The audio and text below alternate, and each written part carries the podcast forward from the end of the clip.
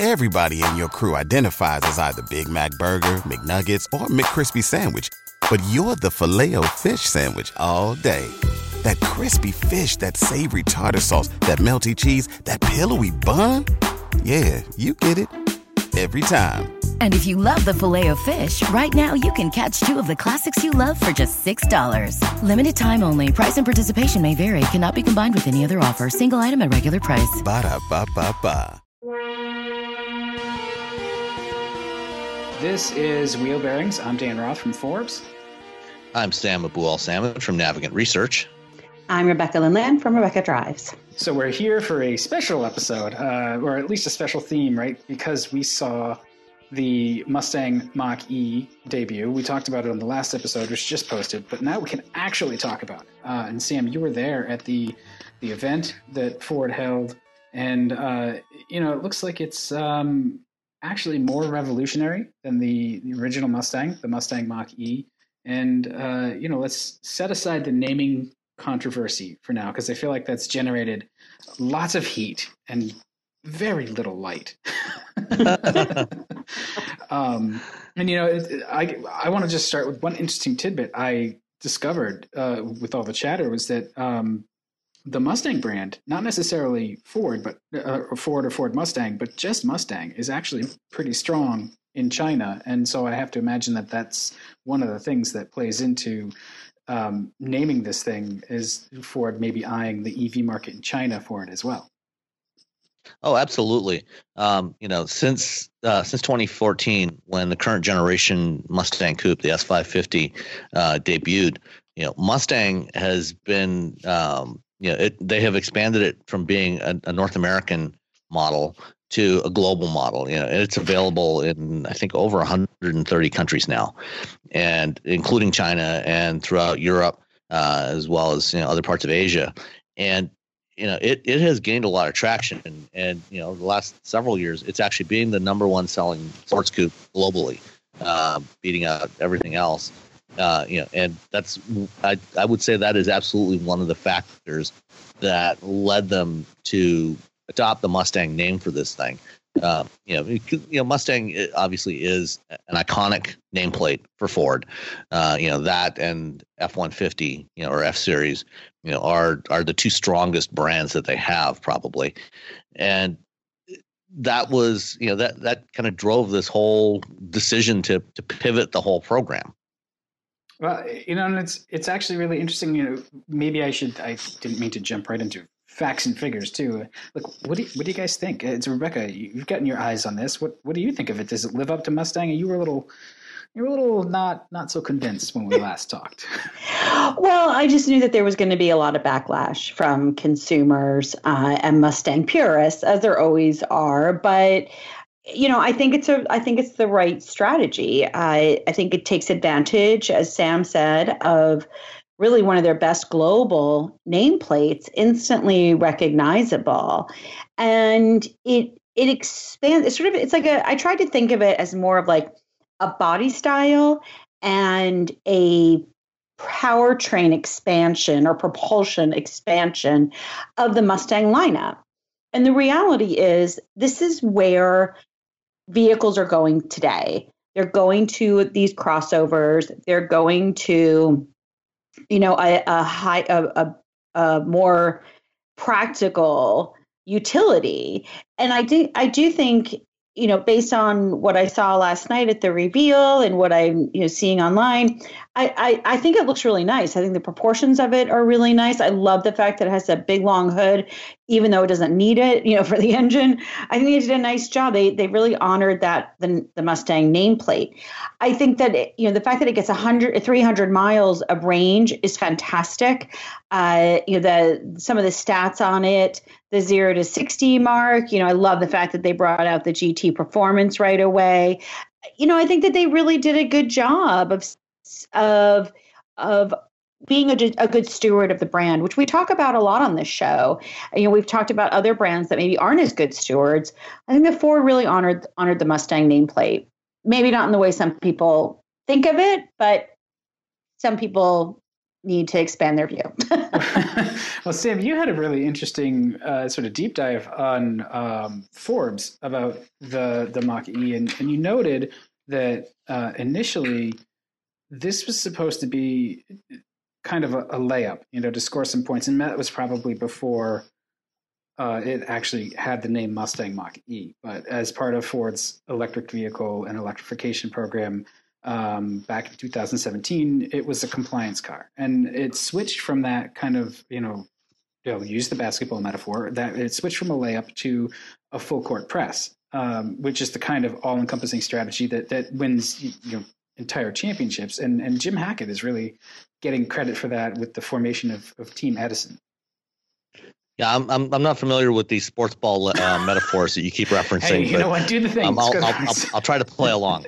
um, yeah. So, you know, for, for anyone that didn't read my 4,500 word uh, treatise on, Which on this thing. you should go do uh, that now. Yeah, you should definitely yeah. do that. Um, the, the, just, uh, you know, a little bit of background, you know, Ford like every other automaker, especially you know, at least every other volume automaker, you know, is has been required to sell a certain number of uh, plug-in vehicles in California and other states, as well as in other markets, uh, you know, to comply with regulations. You know, they're trying to shift to to zero emission vehicles, and you know, they for several years they offered the Focus Electric, which was totally a compliance car, you know, and it, and it was, you know, very much non-optimized for the task. You know, it was a car that was not designed to be electric to begin with, and they uh, you know they managed to stuff a bunch of batteries in there and a, and a motor to make it an electric but it didn't have particularly good range and it was expensive and you know 2016 they were working on you know a replacement for that a next generation which was you know a, a front wheel drive crossover and for all intents and purposes you know you could think of it you know essentially as kind of an electric escape you know it was, it was a little bit larger than escape but not not by a whole lot but it was effectively an electric escape. And uh, when in January of 2017, when uh, Jim or um, uh, Mark Fields, then CEO of Ford, announced that they were going to uh, produce a 300 mile electric crossover, that was the vehicle he was talking about. A few months later, when Jim Hack, when he was fired and Jim Hackett was brought in as CEO, you know, part of what happened in the the, the months following uh, Hackett, you know, coming in as CEO was they went through and completely reevaluated all the product programs at Ford. And one of the things that was decided between Hackett and and the rest of the leadership team, including Jim Farley, was that you know rather than doing another compliance car, you know, even though this was going to be a purpose-built EV, it was still very much you know something that they they were doing because they had to do.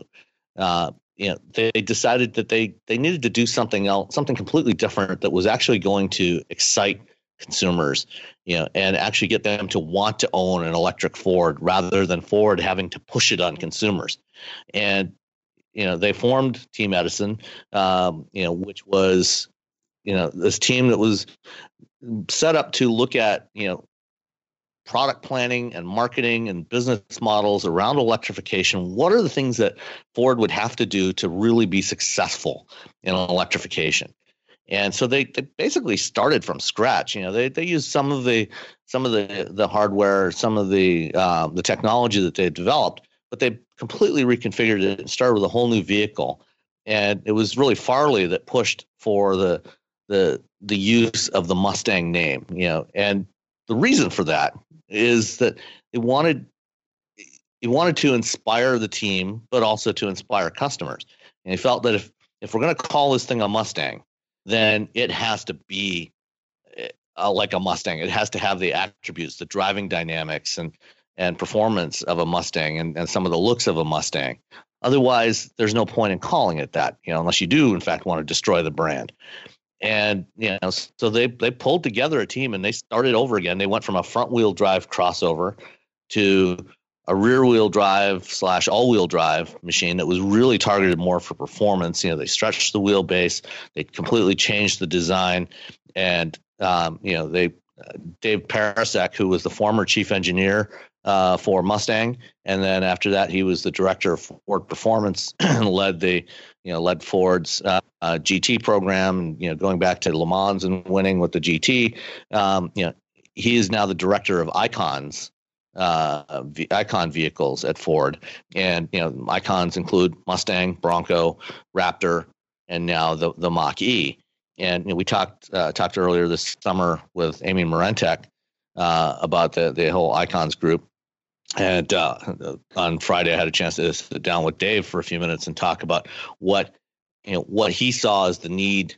You know what what what was it? What did he feel that it was required to make this vehicle be a Mustang? And you know, if you want, we can drop that in here, uh, uh, Dan, and and then we can pick up the conversation after that.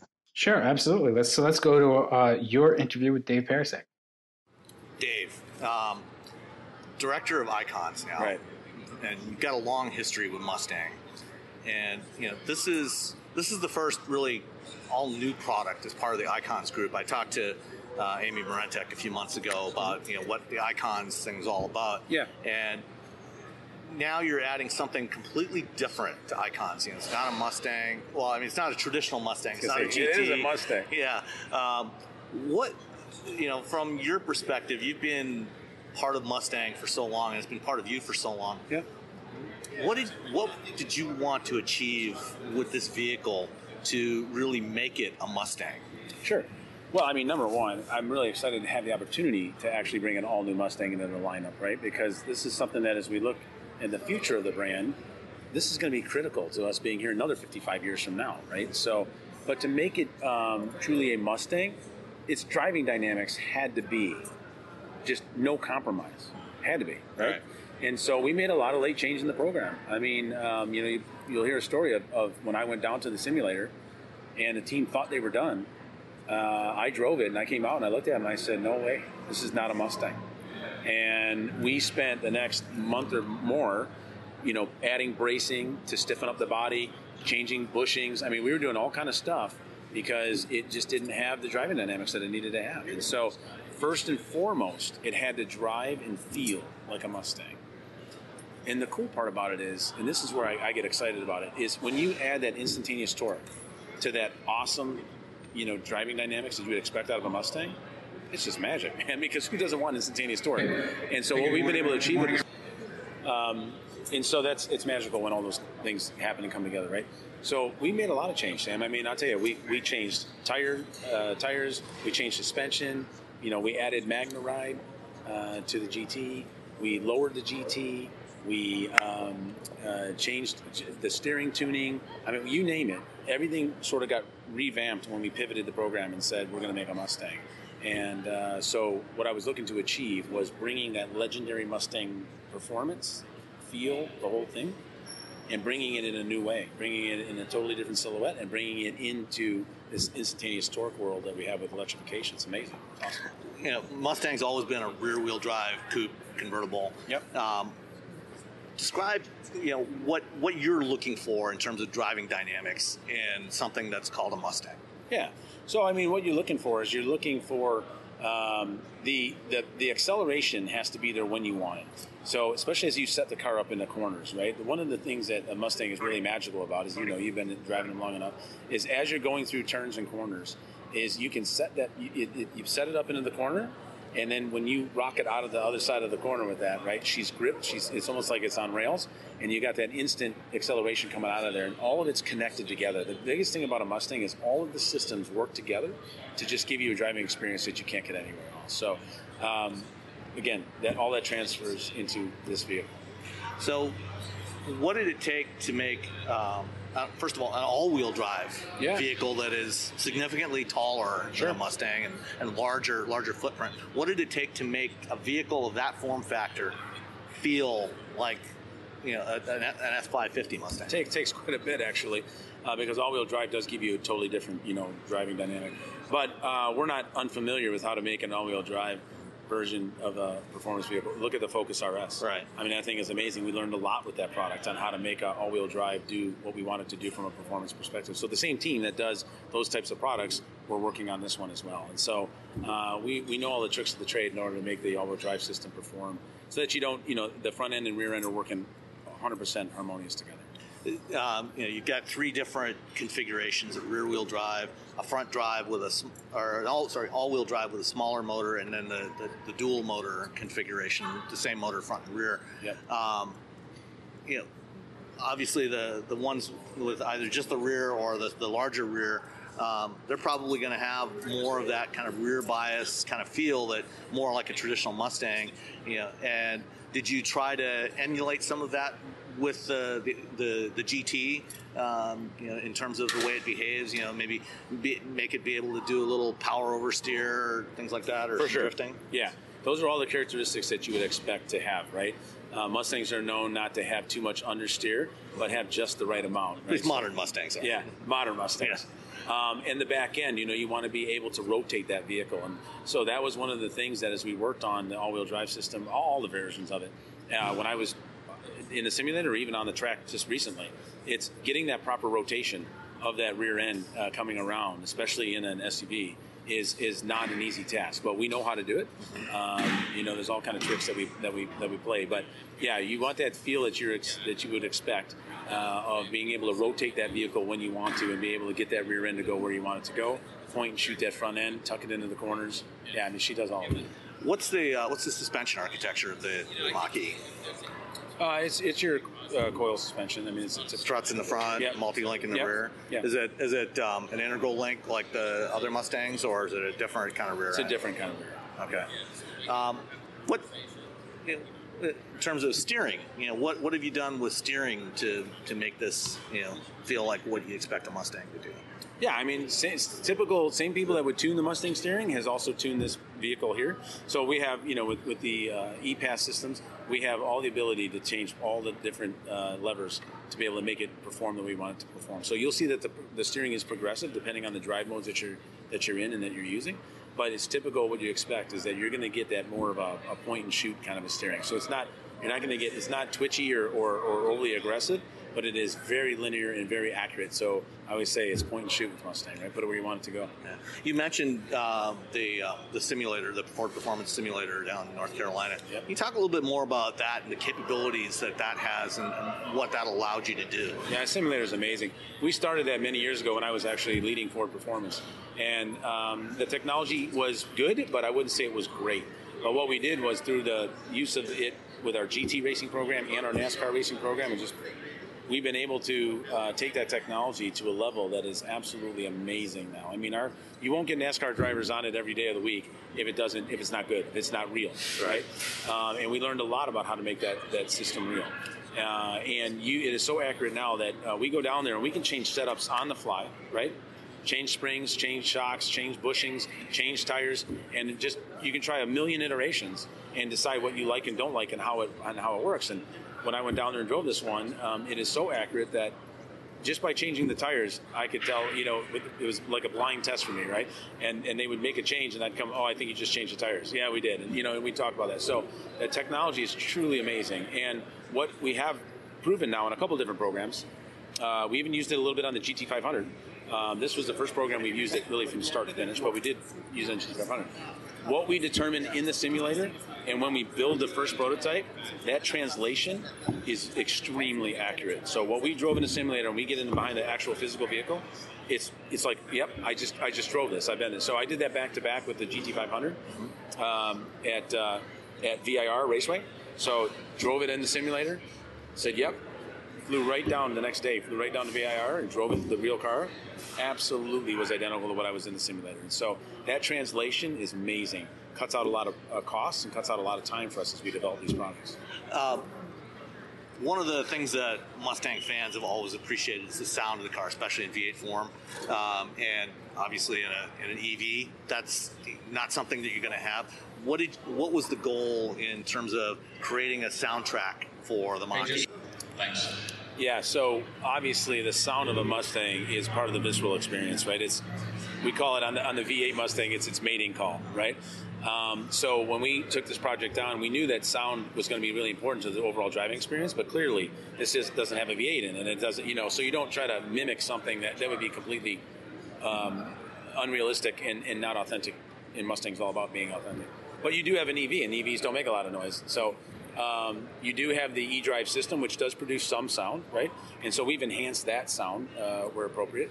But then we had to figure out what should this sound like. What would a, if you try to imagine a Mustang as an electric vehicle, what would it sound like? Because I'll tell you what, watching a movie without sound is kind of boring, mm-hmm. right? Well, it's no different here. I mean, you don't want to go out and have fun driving a Mustang and not have any sound. So we spent a lot of time to figure out what should that sound be. Everything from the Jetsons to, you know, I mean, you name it, right? Weird Star Trekky sounds to you name it. And at the end of the day, uh, we came up with a with a, a sound that we felt was Mustang like, but again, not trying to simulate anything that we've had in the past, not trying to simulate V8s or anything like that, but wanting to give you that exciting, exhilarating feel as you as you accelerate. And we feel that we've uh, we've hit it. It was many many hours of agonizing and going back and forth and questioning ourselves and questioning each other. And but at the end of the day, I think the sound that we ended up with is pretty cool. So, uh, what are you going to have in your garage? Grabber Blue GT? it would be a GT for sure. Uh, I will wait for the GT. Yeah, I don't know. You know what? The car looks great in white. It looks great in Grabber Blue.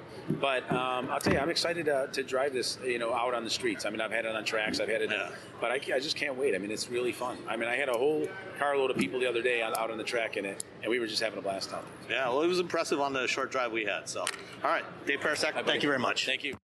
So. Um, you know, I, I'm just kind of struck by the decision to uh, not create any more compliance cars. It, that's what this feels like to me. Is is Ford saying, um, no, we're going to do a strategy that takes investment and risk now, which is maybe uncomfortable, but we're going to avoid scrambling in the future uh, because you know cars cars are a reactive business, and this looks to me like Ford's trying to avoid having to take EVs seriously in the future by taking them seriously now. Um, yeah, I, I, would I would agree with that to a point, but it is also there there is some reactivity to it because I think you know kind of the the short answer to what Ford has done is they've essentially looked at the only car the only company that has been successful in terms of you know selling EVs to consumers, even though the business has not been successful, but you know getting consumers to want EVs is Tesla. And they basically took all the best parts of the Tesla playbook and combined that with hopefully, you know, with what are the areas of Ford's strength in manufacturing and design and development and customer support and, you know, meld that into this vehicle.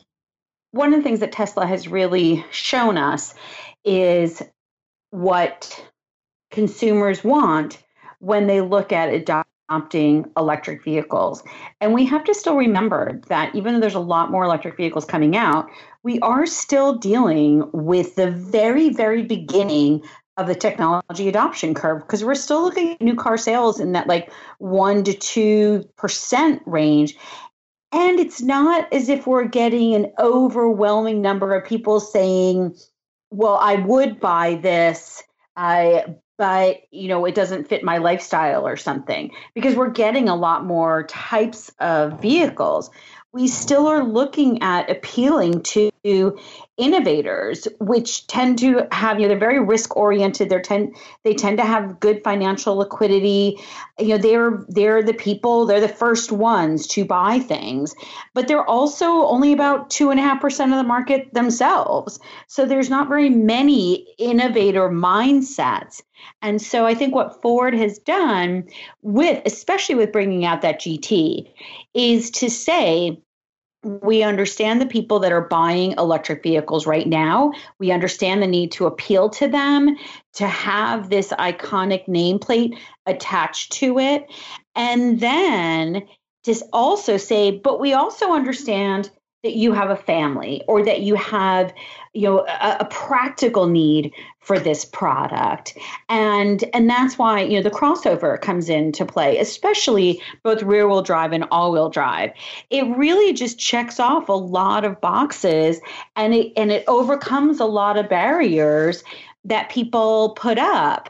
Now with that being said i do still think that we we continue to fight against that idea that this an electric vehicle isn't better than an internal combustion engine. And that's a discussion that needs to be had. How do you know as long as there's a choice consumers will continue to choose a internal combustion engine that they're familiar with that doesn't have perceived risk that doesn't have that quote range anxiety that doesn't need charging which you know i've talked about the inconvenience that that can be at times so you know, I, th- I don't think that we're going to see electric vehicles take over the world as long as we still have internal combustion engines as a choice. But I think that the Mach E is a really, really good step forward, especially for a traditional manufacturer like Ford. It does advance the, I think, the state of the art. The interesting thing to me that stuck out too was, um, or among the interesting things, was that they're saying that it's going to be profitable from job one. And if there's anything we've seen with EVs is that they are not profitable. So that's really um, that makes me wonder. Okay, um, at what volume is that going to be profitable? Yeah, Sam, you had some good background on that, didn't you? Yeah. So you know, Ford, you know, as most manufacturers, they don't like to talk about what their sales targets are or any of this stuff. Uh, but you know, based on you know where this vehicle is in the market uh, and the price point, it's you know it seems reasonable. I think I think a reasonable forecast of you know kind of what the sales prospects are for this particular model, you know, is probably somewhere in the neighborhood of about forty to fifty thousand units annually on a global basis. And you know when I when I threw that number out there, you know nobody from Ford you know really seemed to flinch very much. You know I think they would be happy with more, but I think that that's you know that that's a reasonable number.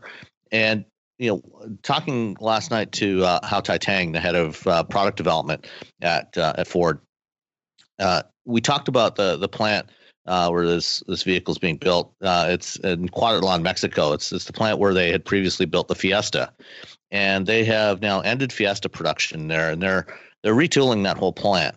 And the, you know, when back again, going back to January of 2017, when Fields first announced this, the plan was to build that compliance EV in Flat Rock, Michigan, alongside the the existing Mustang.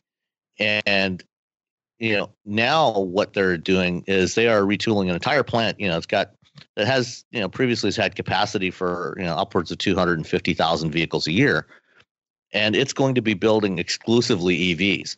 So you know, this is just the first step for Ford. We already know of two other electric vehicles that they have coming the F 150 electric, which will come along in 2021, and also from the, the UAW contract, uh, an electric version of the transit van. But there's still at least three more that are coming in the next couple of years. And, uh, you know, what you know, there's been some recent rumors that you know we'll see a mid-sized uh, SUV from from Ford and Lincoln, which could potentially be a replacement for the current Edge and Nautilus, or or it could be a different model entirely. Uh, you know, and then you know the Lincoln MKZ is also coming near the end of its lifespan, so we'll probably see a Lincoln model uh, that is uh, you know similar to this. But you know what they're doing is they're they're preparing to sell a lot of EVs, and this particular one, you know, because of its price point, you know, it it should be relatively, um, you know, it should be certainly at least break even. I think uh, in the in the near term, and and and potentially profitable. Maybe not as high margin as some other vehicles, but it, should, it definitely has potential to be profitable, especially when you look at models like the GT version, you know, which are going to be up in the 65, 60 to sixty five thousand dollar price range. Uh, and another thing that Hau Thai-Tang mentioned is that there's going to be you know because this is a mechanically simpler vehicle and they've done a lot of things, you know, with the new architecture of this thing to to simplify it. There's going to be 25% less ab- labor input uh, into this vehicle. So there, I think there there definitely is potential for profitability here. Potential. Yeah, I mean, eh, eh, they'll, they'll get you know, the thing. The thing about the thing about profits is, you know, it's it's all eh, you always have to take you know the things you hear with a, a, a huge chunk of salt you know and you know it's a matter of you know what you're including in that cost you know what what expenses you know what r&d expenses and so on are you amortizing into that the cost of that you know in the case in this case here you know the cost of developing an electric powertrain is electric skateboard system the battery system you know are they amortizing that just over the cost of this vehicle or over the cost of all the vehicles that are going to come out of Cuautitlan? You know, if it's the latter, which I think is more likely, then you know there, I, I think it's it's not unreasonable. And you know, the, with the way battery prices have been trending downwards, I, th- I think it's definitely doable. And how do you know how long or how many of uh, what volume they have left on the seventy five hundred dollar tax credit? So uh, right now, uh, estimate you know by the end of 2019, they will be at about 120,000 units sold of plug-in vehicles. So next and, month. Yeah, by by the end by the end of by the end of December, they'll be at, a, at roughly 120,000. So they'll have about another 80,000 okay. before the phase-in period starts. Yeah, and through you know the first part of next year, you know they'll still have the Fusion plug-in hybrid, the Fusion Energi, uh, mm-hmm. but they're also adding um, the Aviator Grand Touring uh, and the the Corsair Grand Touring plug-in hybrids, and then in the fall uh, you have the the Mach E coming. Um, so the estimate is that somewhere probably towards the end of the first half of 2021, uh, they'll hit that 200,000 threshold, and then right. at that point they have another quarter to sell an unlimited number, and then they start the phase out. So probably um, you know by the end of September, you know, October of 2021 is probably when you'll see the the uh, tax breaks cut in half for Ford. Do you think that they would uh, scale back a little bit on some of those other plug-in hybrid models in order to save some for the Mach-E?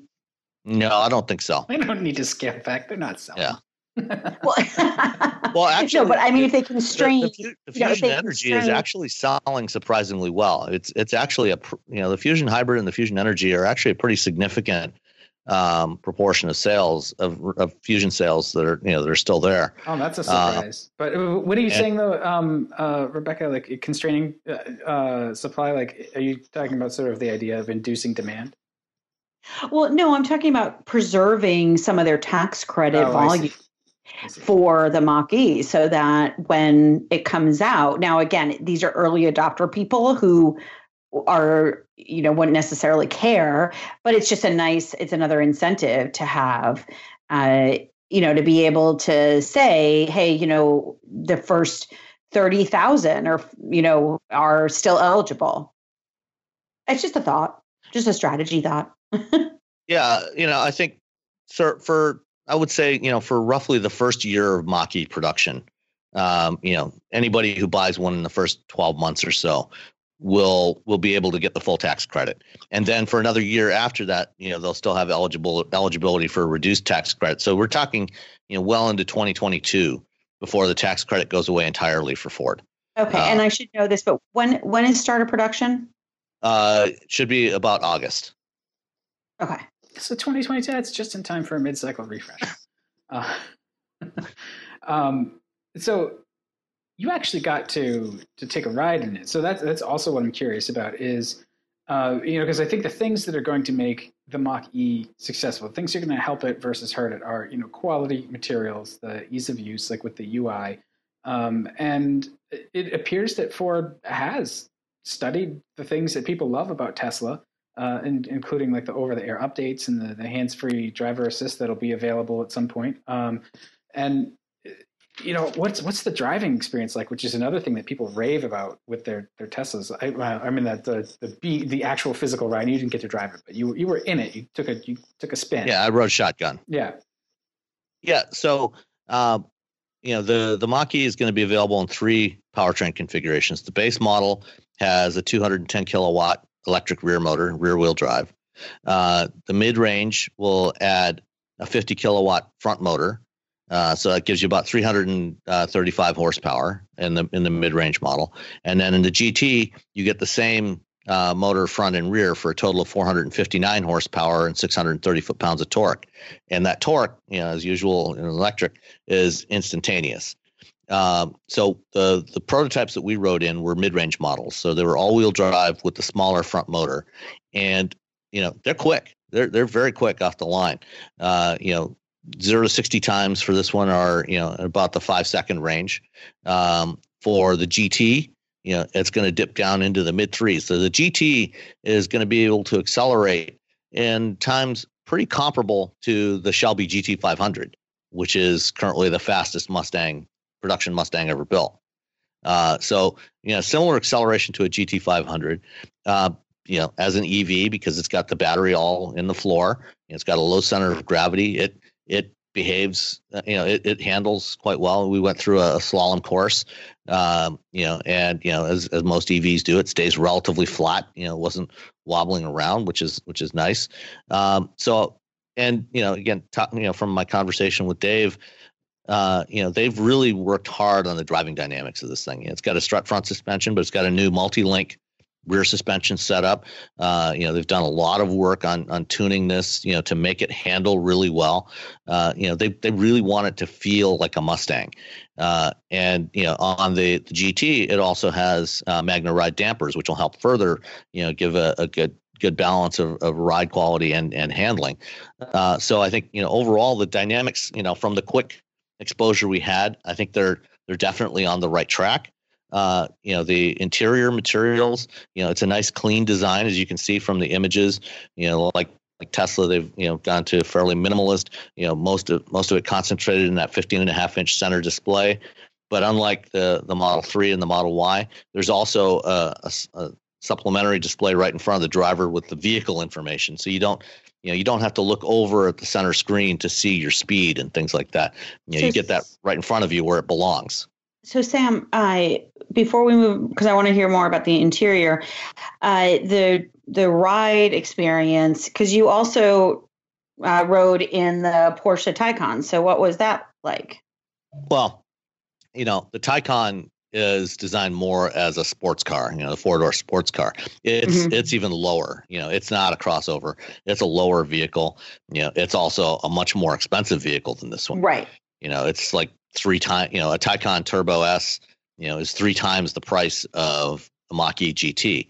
I so, guess I was kind of thinking, and I apologize. I, I was also sort of thinking of just a Tesla and like the Model S and the Taycan, which I haven't driven them on the Model S. I did drive in the Taycan, but I didn't know, you know, what that comparison was like. Yeah, I mean, it, it, I think you know, because the, the one we dro- rode in was not the GT. You know, I think the the performance of the GT is uh, is probably going to be closer to the Ty, you know, quite a bit closer to the Taycan. It's going to be, you know, it's in, it's closer to the, it's not quite as powerful as the Taycan Turbo or the Turbo S, uh, okay. but you know, it's it's closer to that range. Uh, you know, this one, um, I think, it, you know, is the one we rode in, you know, is more in line with what you would get you know, from a, a mid-range uh, Model Three, or you know, what we'll probably see for the Model Y. Uh, you know, and it's it's quick. Um, you know, but I, I wouldn't I wouldn't even compare it to the to the Taycan. But you know, compared to other stuff that's out there, like the Jaguar I-Pace, mm. Audi e-tron, uh, mm-hmm. you know, which I have driven those. Uh, you know, I I would say you know it's it's at least as good, if not better, performance. You know, based on oh, that quick exposure. Yeah. Um, you know, and particularly the you know the I-Pace, you know, which really is designed more as a performance vehicle. It's of current production EVs. You know, the I-Pace is probably the closest in a lot of ways in terms of its configuration to the the Mach E, but it's more expensive. And you know, while I I like the interior, you know, it's it, it it's more the interior in a lot of ways of the the I-Pace is more traditional or at least contemporary Jaguar whereas you know Ford has really gone more future thinking. You know, they've really gone more the Tesla direction with the Mach E. Uh, you know, that minimalist uh, interior, but it is very roomy. You know, uh-huh. it's got room for five. Uh, you know, that's the you know the wheelbase is 117 inches. Uh, you know, so it's it, there's plenty of leg room in there. I sat in the back seat with two other adult guys, and you know, while you know we're, our shoulders were pressed up against each other, it was not uncomfortable. You know, so three three adults, you know, can sit in the back seat you know, without without any difficulty. Um, and, and how? I'm sorry. How how are the materials? So you know, at this stage, you know, uh, almost a year out from from availability, you know, it's hard. Certainly in the prototypes, it was hard to. You can't really judge the materials, you know, because not everything was in finished form. In the the display vehicles they had, um, the materials are, are really nice. You know, it's it looks like high quality stuff. And one of the things that was interesting that they were talking about was the uh, interior materials of the E are all going to be completely animal free. So no leathers, but it's, you know, all the seats are, um, you know, this uh, uh, synthetic leather type material, the seat coverings. So there's no cloth seats uh, in this. uh, but it's all synthetic uh, hides, and you know it it looked and felt good. You know, felt like leather. You know, it it looked very very high quality. Um, and you know, for those that uh, you know are concerned about using animal products in vehicles, you know, there's no animal products in there. Now, granted, there is still petroleum products in there. Um, you know, the foams do still are, you know, the foams and plastics are still made from petrochemicals. Uh, so it's not completely environmentally friendly, but you know, it, Ford has also been a leader, you know, for more than a decade in adopting things like soy foam, uh, you know, into their their seat cushions and, and materials like that. Yeah, no, that's. I think that's really cool. I think that, uh, and as you say, I mean, this is something that Bill Ford has spoken about before. He's very, very much an environmentalist, and and I think that's really cool. There's a lot of really, really good fabrics out there. Uh, there's a, a, a, um, that can easily substitute. I mean, when you look at some of the products that they use in marine, uh, it's there's plenty of really, really good synthetic leathers out there uh, that can easily be transferred into a vehicle. There's a company called Ultra Fabric that I actually I met the CEO and she's really cool. We were on a plane together and shockingly we started talking. And uh, so, but she's doing a lot more in uh, in these kinds of synthetic leathers and suedes as well that are really really good. Uh, they they have Ultra Fabric on the Lexus boat that I was on a couple of now a couple months ago. Uh, that's excellent and you know it's it's easy to clean it's easy to live with. Again it's sort of a practicality uh, and also as we move into shared vehicles uh, the types of fabric uh, you know sam at that magna event that we went to a couple weeks ago they were talking about some different uh, really really good fabrics that they're working with as well. So it's definitely an area of expansion for the for automotive. Yeah i mean you know materials that that look you know look good and are durable and are easy to clean are going to be crucially important for those uh, those types of vehicles. And you know the the the Ford uh, folks you know uh, the uh, color and materials designer who's their um, uh, forget her name now Brooke Boss I think uh, you know she talked about the you know this these materials that they developed. And you know they are in fact significantly more durable than natural leather uh, you know, but they, you know, they have that nice soft feel to them, uh, and you know, they're easy to clean. So I, I think, I, I, think people will like the interior of this vehicle. And it, was there hard plastics, or how was that situation? Uh, no, I mean it was mostly, you know, certainly at least in the areas where you're touching things, you know, it was it was soft touch plastics. But again, I I wouldn't I wouldn't make any judgments at this stage, you know, mm-hmm. because mm-hmm. you know the things that you see on a vehicle, you know, this far out from job one are not necessarily representative. So yeah, uh, you know, let's let's set that comment question aside until we've had a chance to have something that's at least closer to a pre-production model. Sure. That screen looks almost out of proportion. That it's center huge. console screen. It's enormous. It's huge and it kind of looks like an afterthought. I all I could think of was a Tim Gunn's voice with their command strips and do no harm. Like, you know, I, I think I, I, think it's um, another thing they learned from Tesla and the Model Three. Although this screen has a, um, I was really interested in this sort of rotary controller that's sort of glued to it. Yeah. yeah. So, uh, you know, in terms of the size of the screen, it's actually smaller than the one that's in the Model S and the X, which is a 17 inch display. This is 15 and a half inches, which is okay. just slightly larger than what's in the Model 3 and Model Y. Um, uh, but you know, like like you said, Dan, you know they've they've kind of picked up on some of the the Tesla design ethos there. You know, having it kind of floating there in the air. You know, because because it is a touchscreen, you don't want it to be too far of a reach when you're when you're trying to use it. Um, but and the the other thing is that uh, the you know you mentioned the knob. You know, it's not an entirely touch interface. There there is a, a control knob in the bottom center of that display. And what's interesting about that uh, is that uh, there's no direct, there's no electrical wire connection between that knob and what's behind it. Um, the knob is actually bonded, uh, adhesive bonded to the screen, and then there's a, a, con, a capacitive interface. So when you turn the knob, it's actually as if you were, you know, putting your finger on that same surface behind it and you know drawing circles on that surface you know so it's transferring the capacitive interface from your fingertips to the surface behind the um, the knob on the screen, and so that makes it you know uh, mechanically easier to to manufacture it. What's a capacitive what? A, ca- a capacitive, inter- it, basically, it's a, it's, It's like it's an it mimic- electrical mimics your finger. interface. Yeah. The, the screens the screen on your on your phone is a capacitive interface, a capacitive touch interface. So, you know, Not a flux capacitor. no, no, no. ba- basically it just means that you know if you if you've got you know a living object you know like your your finger you know that's got electrical conductivity you know so you, ha- you have to have electrical conductivity uh, to that surface in order to interact with it. So you know if you you know if you touch it with your finger or you know with something else that's conductive like a stylus that has a conductive path or you know if you winter gloves if you have uh, gloves that have you know the little pads on the fingertips for using your phone Right. what those pads are is they typically have little metal fibers in them that pass that conductivity from your uh, from your fingertip to the that touchscreen surface to to Oh. make it work. Oh, cool. Okay. Thank you. Yeah. I do wonder what the fluxivity of the human body is, though. um, uh, the another.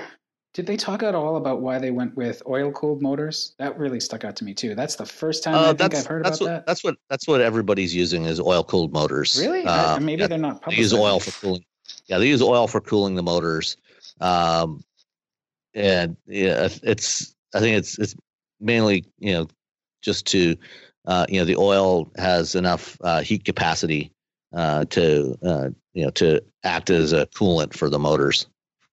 Oh, I see. So Sam, during this the last few days, because you've been out there since Thursday now, Mhm. what has been the biggest positive surprise for you, and what do you think you have the most concerns about? Uh, I would say certainly, you know, the biggest concern is just the branding. You know, calling it a Mustang, and certainly, you know, if you go on Twitter and other places, you'll find lots of Mustang fans that are totally outraged at the idea of calling an electric crossover a Mustang. Um, you know, they're just going to have to get over it. It, well, yeah, I mean, Porsche was horrified. You know, people, Porsche people were horrified at the idea of an SUV, and now they buy them Oh, like I- crazy. So, I, mean, Right. Porsche people. Porsche people were horrified by the idea of like the 356B versus the A, and it's just gone from there. Well, you know, I mean, fans fans in general, you know, tend to go overboard. You know, whatever whatever they happen to be fans of, whether you know, and and we you know we certainly know how you know Tesla fans can be, um, you know, but the the reality is, you know, I, th- I think the thing to remember is that this is not like 1989 when Ford, you know, was planning to, to replace rear wheel drive Mustang with a front wheel drive four cylinder coupe, you know, based on based on a Mazda 626 you know at that that car you know they ultimately saw the error of their ways there and made that car the probe. And you know we saw how that went. Um you know this is not replacing traditional mustangs. In fact there's a new generation mustang coming in 2022 uh so you know the, the traditional mustang is going to stay with us this is expanding the the brand you know and the you know the the goal is to retain what makes mustang special you know, in terms of the way it drives and the way it looks, you know, in this new form factor and this new propulsion system. One thing that that obviously does change very much is the sound. Uh, you know, one of the things that Mustang fans love, you know, especially with the V8s, but even even with engines like the four-cylinder EcoBoost, it's the way they sound, that performance, that visceral feedback that you get from Sure. the way a perform a good performance car sounds. And you know, they spent a lot of effort, you know, on this one, and and they're continuing. They're not finished yet, but they've they've spent effort on, you know, how to make this thing sound so that it evokes that feeling of driving a Mustang. And you know what they've got is that you know there's actually three different modes in here. There's what they call whisper mode, which is the quiet mode. There's engaged mode, and then there's unbridled mode. And That's clever. the Unbridled. engaged en- engaged you know is in the in the middle between the two. I was even Un- thinking horse whisperer when I saw those. Oh, so my they got two out of three. Yeah. I didn't know what the But the- engaged. I thought there was a better one for that. but the the unbridled mode is is the loudest, and it could potentially be even you know uh, by the time they're they're in production, it could be even louder. But you know what they did was they they tried the their goal was to try to create something authentic that sounds like Mustang, but also you know evokes the fact that it's it's electric. It's something different. You know, so it's got you know a bit of a a rumble to it. You know, it doesn't sound like a big Mustang V8. You know, but you know, it's got something that evokes that performance feel to it, that visceral feel. Um, and you know, I think I think they're they're pretty close. I you know, and I wouldn't be surprised if at some point, you know, they offer an opportunity to buy different sounds for it, just as Porsche is doing with the Taycan, um, you know, and have have some different sound options. But I think that this one is is you know is on the right track to being a good start. You know, because obviously anything you do in an EV is going to be synthetic, and authenticity is you know there's limits on what you know what you can call authentic in an EV. Uh, but I I think they're they're moving in the right direction. You know, I just really I read that and I hope that they relent and offer some of us an off position. I don't want any fake sounds. Not because they're not exciting. I just I just want to shut it off. I don't need any more noise. Well, and that's even the whisper. That's mode. whisper, whisper mode, mode right? is for. Yeah, but I don't a whisper I- mode they have. But I will Yeah. notice it, and it will annoy me. I want it off.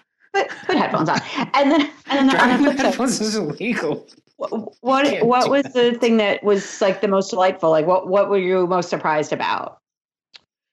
Um, Talking guess- to us about it. Of course. Yeah. Take off your engineering hat for a second.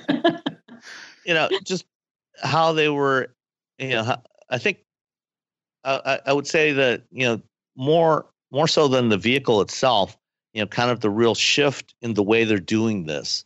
You know, it's it's a real transformation, or at least it appears to be from the outside, a real transformation of how they're doing product development. Uh, you know, I mean, in the span of you know three or four months after Jim Hackett came in, you know, they completely revamped this. You know, and they've gone from basically from scratch doing an all new vehicle you know in in roughly 24 months you know to from where we are today to when they started when they made the decision and and and started down this path you know it's it's about 2 years and you know we're about 10 months out from job 1 you know so that is a remarkably short period of time and you know i think that they've you know the, just the fact that they they decided on a path that they wanted to go you know that they wanted this to be a performance vehicle um, you know that really excited people. And they've stuck to that vision of what they wanted this vehicle to be and and to to the degree that we can judge it at this stage you know with the minimal exposure we've had to it uh, it seems like they have largely succeeded at that. You know it's it's got a look that i think you know if you're going to make a mustang suv you know i think it's got the right look for that. Um, you know personally i'm not a big fan of having touchscreens in cars as you well know. Uh, but you know i think that what they've done what they've done so far you know they seem to have executed on it very well. Now all that said you know going forward you know when you today you know when you look at you know trying to make a decision you know do you want to buy a model y or a mach e or something else? You know the the same you know ford took that tesla playbook of what is it about teslas that make people want to own them? And they've largely applied that to this vehicle. And where you know a company like ford has a potential advantage is in that all that other traditional stuff of actually building the vehicle and managing supply chains and getting vehicles to customers and supporting them and, and providing service parts and all that stuff. And you know those are the things that really separate ford from tesla at this stage because the vehicle itself is not radically different from what tesla is doing with the model y you know in terms of the way it's architected. So you know if ford is going to succeed they have to execute on all the stuff that they're already supposed to be good at perfectly. They have to have a clean smooth launch with this thing which means that they can't have the kind of screw up that they had with the explorer launch this year. Mm. they have to do it right from job one. And if they can do that i think that they can be successful. And i think that you know with what they're doing i think they're really demonstrating to the world that yes we are really serious about this electrification thing. We want to transform both the kinds of vehicles we build and the way we do business and if they can execute on that you know the rest of the way through to production then i think you know it really shows that yeah they have changed you know that they have done something they've made some fundamental changes in their business How many do you have any read at all on how many deposits they've taken? No, not yet. They haven't shared any information with us. Well, Twitter says Okay. that some of us have made deposits, though. People are making deposits on the car. Yeah, well, my friend Ravi, uh, he did some analytics last night, and it was about seventy percent positive response immediately after the streaming launch. And so I just didn't know if there was any. I haven't contacted him today to see if there's an update to that, but it was overwhelmingly positive at that point. Um, but of course, money talks. Yeah. Yeah. Well, I was I was I was standing with Alex Roy last night when they Mm. unveiled the car when he saw it for the first time uh, in person, and you know if you saw his tweets, you know you know he he thought it looked effing great. Yeah. So I, I mean, he, he, ac- Alex actually just put up something on Twitter as well, showing both the Model Y and and the Mach E, and I think the they do look very, very similar. There's fine differences I noticed. Uh, the the Mach E definitely has a longer hood. That dash to axle dimension or measurement is definitely longer, and that gives it a little bit more uh, pro- proportional appeal for me. That's a that's a, a big thing that I look at, and I like the greenhouse a little bit more. It has a higher belt line.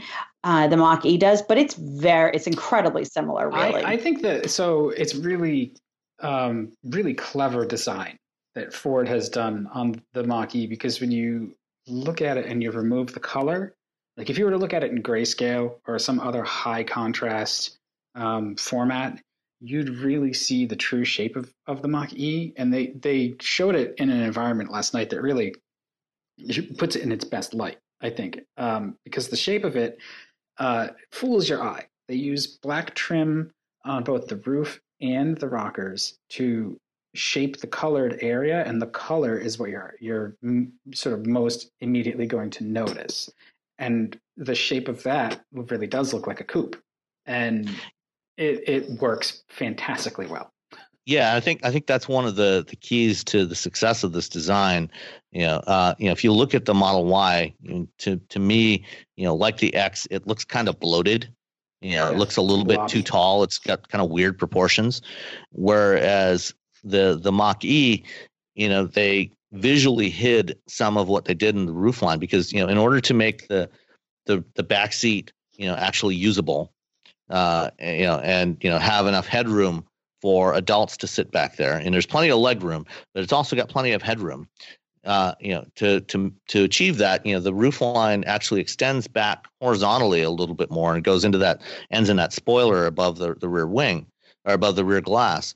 But then the you know part of that you know at the back you know so they and then the body color you know the frame around the window slopes down you know to kind of eh, emulate that fastback look you have on the Mustang Coupe you know and then you know that that extended roof part is done in contrasting black that kind of visually hides it and you know creates that coupe like impression without the actual compromise of you know actually doing that profile all the way down